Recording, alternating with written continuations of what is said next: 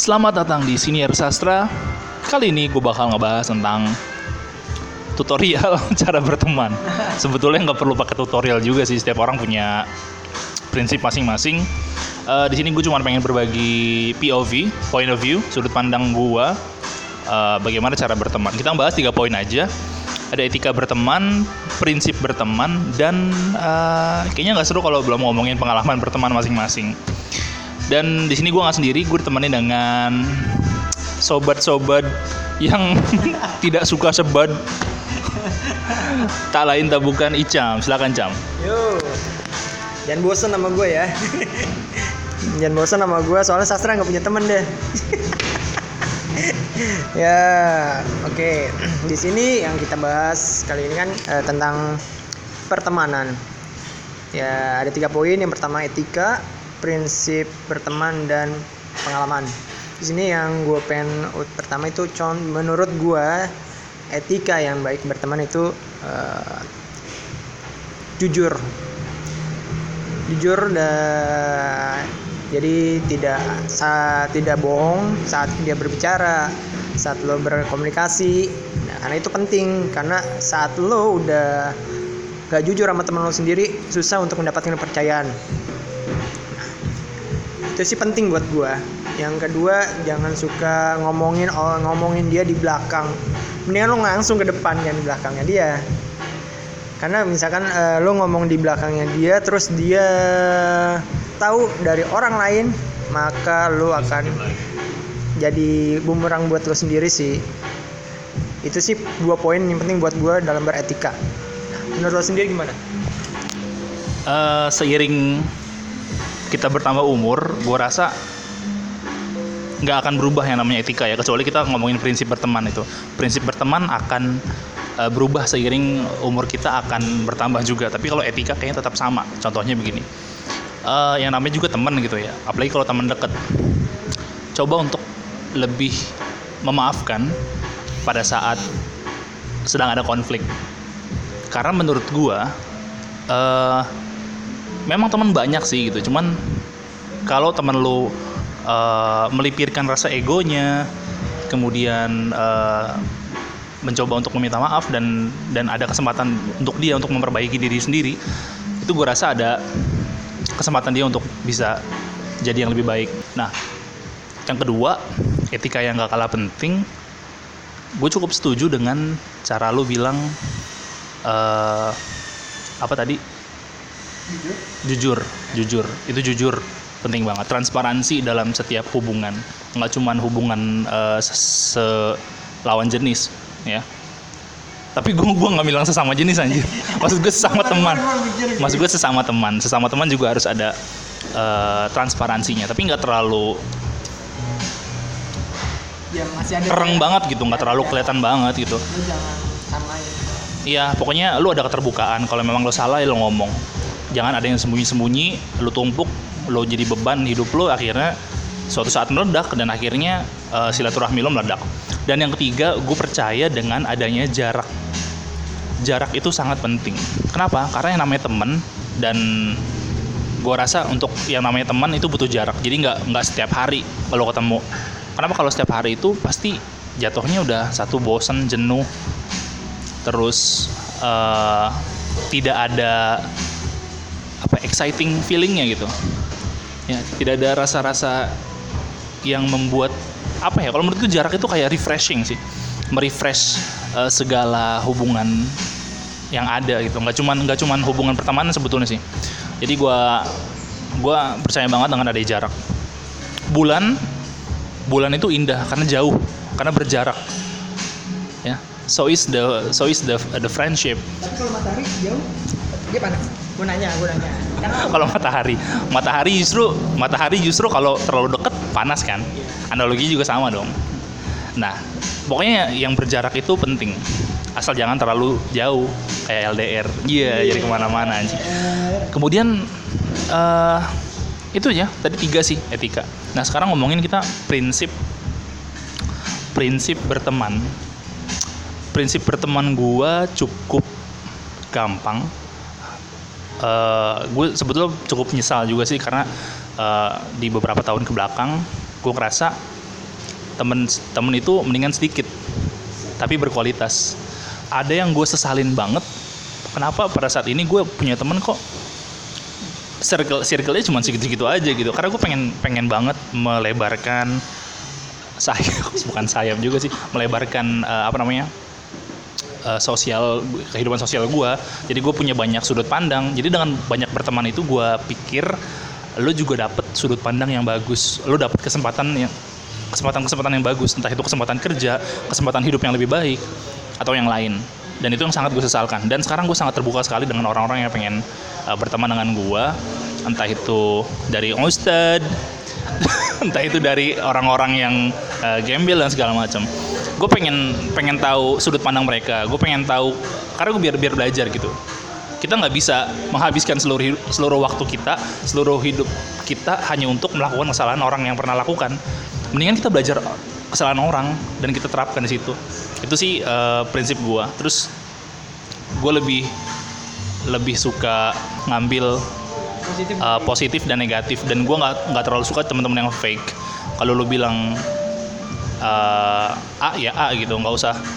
A lu bilangnya B untuk terlihat lebih dihormati. Kalau memang apa adanya begitu ya begitu gitu. Gue nggak akan pernah ngejudge temen gue berdasarkan cara dia nyari makan berdasarkan dia uh, misalnya gini temen gue ada yang kerja jadi OB nggak mungkin gue ngerendahin dia nggak mungkin gue nggak nggak temenin dia. Gitu selama selama selama dia baik sama gue gue juga akan baik sama dia. Jadi gue nggak akan pernah mandang temen gue itu selama lo baik sama gue gitu. Eh, nggak peduli lu LGBT lu nggak peduli gue lu itu orang Papua orang negro dan segala macam selama lo baik sama gue gue baik sama lo itu intinya sih itu sih. Kalau lo gimana? Kalau gue hampir sama kayak lo. Gue tuh berteman sama siapa aja. Dari abang-abang pedagang dari SD gue punya. Konter punya teman. Sampai mantan kakak gue aja gue punya temenan. Nggak pernah mandang status, nggak siapa dia, lo siapa. Yang penting selama dia lo baik, lo baik sama gue, gue baik sama lo. Sama lo itu harus nunjukin prinsip lo sama sifat lo yang asli jangan fake kalau lo fake ya sama aja dia akan fake juga sama lo. Dapatnya temen yang fake. Juga.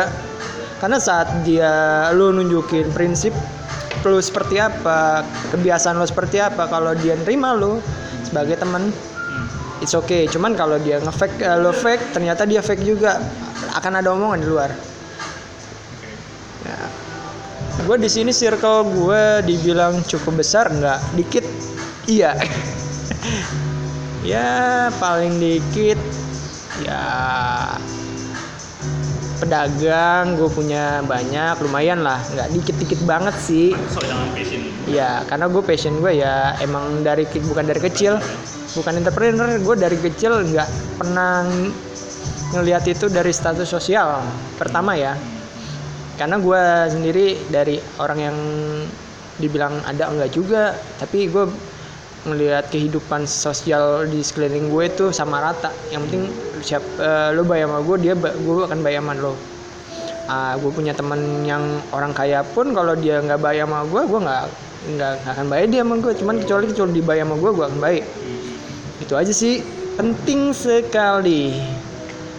Dan lu harus ngambil positifnya negatifnya. Jangan. Misalkan lu punya teman yang narkoba LGBT bener. LGBT negatif ya kalau menurut gue coba lu, lu punya teman LGBT terus lu mau di juga? Ya enggak. Kalau diajak gue tanya. Ya itu kan Maksudnya gini eh, spektrum orang kan beda-beda ya pendapat, pendapatnya gitu. Maksudnya apa yang menurut benar menurut mereka kan betul cuman kan menurut kita kan di- kita nangkep positifnya buat kita tapi jauhkan negatifnya. Kalau enggak gue nggak nggak pernah ngejudgment gue juga punya ada. Satu dua orang kenalan gue Eh, yang terakhir apa? Kita bahasnya? Pengalaman sih poin ketiga. Poin ketiga pengalaman. Menyakitkan. Menyakitkan? Boh pasti punya. Eh, temen yang dibilang fake nggak juga. Hmm, gua sebenarnya punya. ya ya yang minjem duit bukan jangan dong kalian Dah, oke dalam bisnis itu nggak kenal yang namanya teman saudara. Nggak nggak kenal loh. Bah ya kalau saudara sendiri aja masalah cuan itu masih masih bisa menghancurkan, apalagi teman. Tapi gue karena itu jadi dapat pengalaman sih. Walaupun dia se lu ma- bukan mungkin gue pada saat itu memandang rendah atau enggak, tapi gue bukan memandang rendah juga sih. Gue karena ngelihat dia punya keinginan sih untuk jadi coba jadi pengusaha. Ya gue sebagai orang yang sedang pada saat itu sedang merintis it's okay lah. Gue mau mengajak biar join gitu enggak. Oke. Tapi Ada pada akhirnya ya begitu udah dia nusuk dari belakang lah. Nah, dari situ gue jadi pengalaman pribadi yang cukup besar. Walaupun gue kenal sama dia nggak satu tahun dua tahun enam lima tahun ada kali ya. Kurang lebih lima tahun. Itu sih yang pengalaman paling menyakitkan buat gue ya.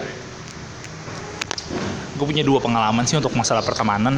Eh, yang pertama pada saat gue masih SMP temen SMP gue dia cukup banyak membantu kehidupan gue tapi di akhir 2012 apa 2013 gitu dia mencapakan gue tanpa alasan. Dari situ gue mikir gitu gue salah apa. Dan dari situ gue memperbaiki. Dan sekarang eh, dia kalau nggak salah 2014 sempat minta maaf ke gue dia saat itu lagi kalap lagi kalap terus akhirnya ngamuk-ngamuk eh, tas gue dibanting gue diusir dari rumahnya dia. Dan tapi dia minta maaf gitu. Dan again gue tekanin sekali lagi gue gue pengen menyelamatkan eh, masalah hubungan pertemanan gitu. Dengan gue memaafkan artinya gue nggak ada masalah lagi. Gue nggak punya beban lagi. Jadi gue lebih baik mencoba untuk menjadi pribadi yang memaafkan sih nah kasus yang kedua ini paling menyakitkan menurut gue nangis gue iya Hah?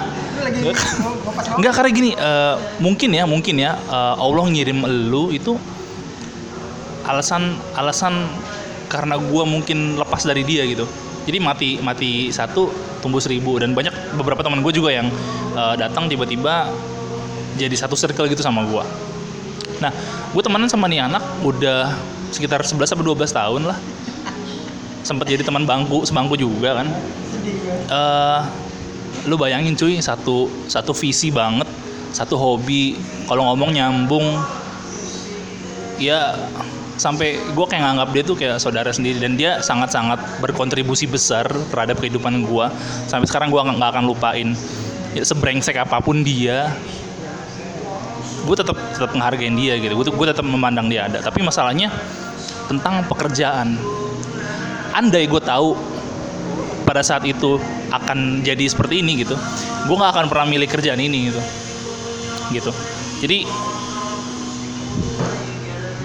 intinya ada hal-hal yang benar-benar bikin lo tuh merasa menyesal di, di kemudian hari. Salah satunya entah itu lo mencampur adukan antara pertemanan dengan pekerjaan atau pertemanan dengan eh, bisnis atau apa pun lo harus terima resikonya karena nggak setiap orang itu bisa memaafkan, bisa berdewasa, bisa memiliki sudut pandang yang eh, oh ini anak pengen berubah, oh ini eh, pengen tetap sambung silaturahmi gitu. Tapi yang gue tangkap itu pada saat gue dijauhin, gue diblokir dan gue sudah minta maaf. eh, yang gue tangkap adalah dia nggak pengen berhubungan lagi sama gue.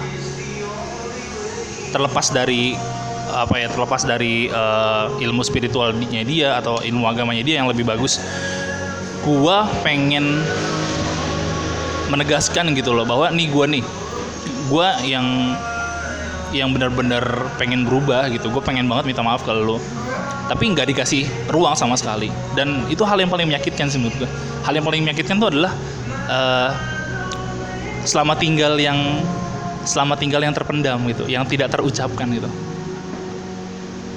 unspeakable. Apa sih? Unspeakable goodbye gitu loh. That's the most painful uh, event I have ever felt. Itu sih menurut gua. Lo ada lagi nggak kira-kira? Kalau yang kayak gitu sih bisa dibilang banyak. Gue sih sebenarnya, hmm, gue nggak pernah ber- berprasangka negatif sih ke orang lain. Nggak berprasangka itu, gue sifatnya ya selama menurut gue lo baik sih, gue nggak ada masalah. Cuman lu kebaik apa ya? pertemanan itu akan diuji. Di- di- kalau berurusan dengan uang. Penting loh. Lo menguji pertemanan itu dengan uang. Minimal uang. Seperti yang gue bilang tadi definisi definisi pertemanan orang tuh beda-beda. Apalagi ditambah eh, ada age border atau batas umurnya. Misalnya lo eh, nganggap pertemanan di sekolah SD itu paling cuma main teman jajan. Habis lo naik kelas naik SMP definisi pertemanan lu akan berbeda lagi akan jauh lebih berbeda akan lebih kompleks lagi. Kayak gue nongkrong sama siapa nih? Atau eh, pas SMA kira-kira gue cocok di mana circle mana aja gitu nah di, di kuliah lebih rumit lagi. Nah yang paling rumit menurut gue adalah pada saat kedua belah pihak kedua orang ini yang berteman sudah sama-sama berkeluarga.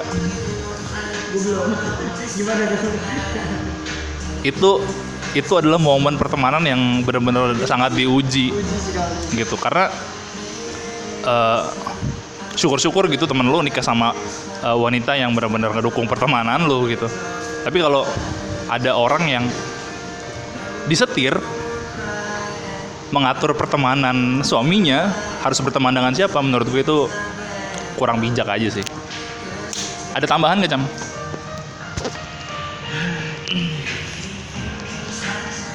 Kalau gue sayangnya belum nikah jadi gue belum tahu ya. Ntar kita lihat kalau gue udah nikah masih bisa berteman kayak gini atau enggak ya? Bisa nongkrong enggak tapi ya untuk gue pertemanan itu ya sebagai refreshing aja sih.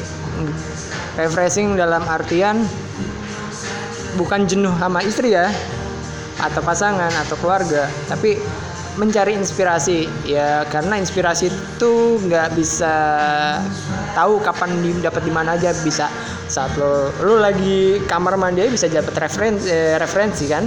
Nah itu. Iya makanya lu banyak banyak nongkrong bukan nongkrong tapi berkomunikasi mau ya bau mau sama keluarga temen lu ya minimal circle lu aja.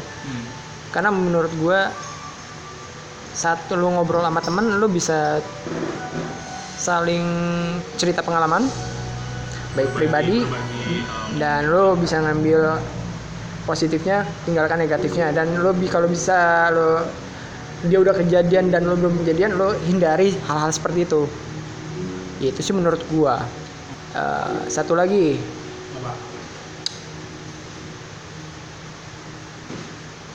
Saat berteman kalau misalkan lu punya salam ya lu ngaku aja langsung.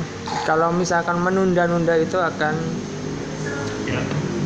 eh, mem- istilahnya lu dipercaya terus lu mengkhianati lu akan susah dapat keju kayak kerasa teman lo yang percaya itu ah, lu ngapain sih? Gitu kan udah kayak berkhianat susah juga dapat kepercayaan lagi. Ya gue sendiri kalau disayang kayak gitu ada banyak yang kayak gitu. Gue tipe orang yang nggak apa namanya nggak ada berprasangka negatif sama orang. Selama dia menurut gue baik pasti baik termasuk untuk dalam urusan pinjam duit ya gue to the point aja. Gue ya gue bukan tipe orang yang nagih juga gue bukan tipe orang penagih. Enggak gue bukan penagih loh. Misalkan dia pinjam sama gue gue ya dia kan minimal inilah apa namanya ya lu masih kabar. ya kasih kabar minimal. Kalau memang dia janji A tapi nggak bisa ditepati A lu mendingan ngomong daripada ngilang karena ya menurut gue kayak kabur aja jatuhnya sih. Penting loh kayak gitu. Kalau kayak gitu guanya ya udah. Gue sih ya eh, dalam gue maafin cuman untuk hal-hal kayak gitu lagi no. Terima kasih. Oke. Eh gue kira cukup tiga poin ini. Intinya definisi pertemanan itu akan berubah seiring dengan pertumbuhan umur. Dan di umur 30 ke bawah atau 20 ke atas lah itu adalah momen yang sangat tepat buat lo mencari teman yang benar-benar teman. Ingat teman sejati nggak akan pernah ninggalin. Thank you